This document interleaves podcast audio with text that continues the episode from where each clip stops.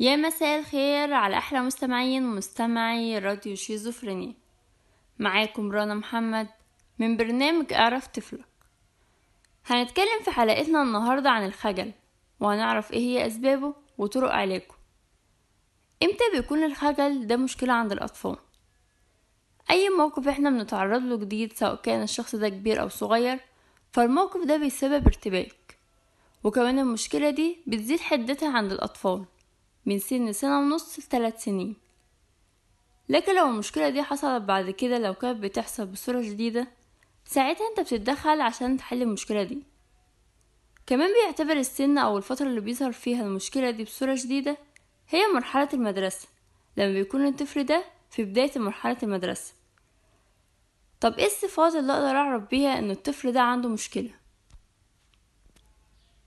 اول حاجة ان الطفل بيفضل ساكت، ما بيتكلمش كتير، او دايما بيتجنب المواقف اللي بيكون فيها كلام كتير. دايما بيحاول ان هو يقعد لوحده، او بيحاول يفضل ساكت طول الوقت. تاني حاجة ممكن تحصل له هي مشكلة التلعثم، زي مثلا لما بيكون الطفل عايز يتكلم، لكن بيكون خايف من موقف او خايف من الحاجة اللي بيتكلم فيها دي، وعنده مشكلة الخجل بتكون شديدة جدا. فبتوصل المشكلة دي ان هو مش قادر يقول اول كلمة، او بيكرر كتير اول حرف في الكلمة او في اخر الكلمة. وهي دي المشكلة بتظهر كتير جدا عند الاطفال اللي عندها مشكلة الخجل. تالت حاجة صفة الارتباك او القلق. دايما بنلاقي ان الطفل وشه بيحمر، او الطفل خايف وهو بيتكلم. بتظهر عليه اعراض زي ان هو بيعرق، او ان هو بيمص في صوابعه طول الوقت، وان هو بيحاول ما يبصش للي قدامه طول الوقت. بنلاقيه باصص لناحية تانية، او بيبص في الارض، او في اي مكان غير ان هو بيبص في وش اللي قدامه وهو بيكلمه. ودي من اكتر الصفات الموجودة عند الاطفال اللي عندهم مشكلة الخجل. طب ايه اضرارها على الاطفال؟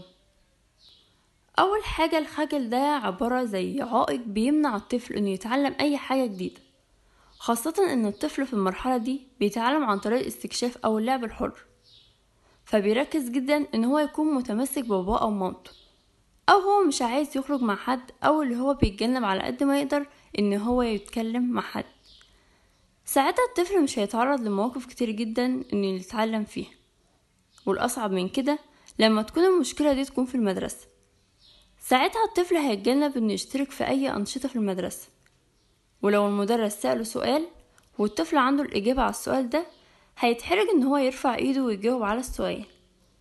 وخاصة لو حصل عليه تنمر، أو إن الطفل ده بيحصل له عدوان من حد تاني، ساعتها مشكلة الخجل ممكن تمنعه إنه يدافع عن نفسه.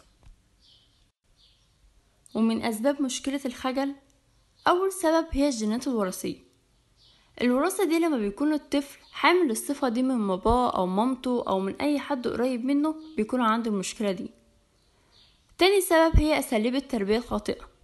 أسلوب التربية للأب أو الأم بتتبعها، ومن أهم أساليبها الإهمال أو القسوة الزايدة، أو إن الطفل ده بتهتم بيه وبتعمله كل حاجة هو عايزها. طب إزاي أعالج المشكلة دي عند الطفل؟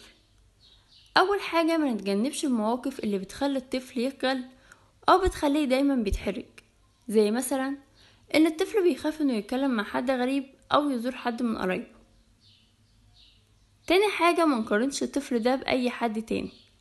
المقارنة بالطفل بحد تاني ده بيديله احساس ان هو دايما اقل منه، وبالتالي بيأثر على ثقته بنفسه. الثقة بتكون مهمة جدا للطفل، بتخليه يتكلم او يقدر يكون علاقات مع حد تاني. تالت حاجة انك بتدي للطفل ده فرصة انه يعتمد على نفسه، يعني مش كل حاجة تعملها بالنيابة عنه. الطفل لازم يعرف ان ليه شخصيته، او عنده حاجات هو بيتحمل مسؤوليتها، عشان بعد كده هيخليه عنده جرأة اكتر، او يقدر يولي المشكلة دي اكتر. انتهت حلقتنا النهاردة. استنوني الاسبوع الجاي في حلقة جديدة من برنامج اعرف طفلك مع رنا محمد.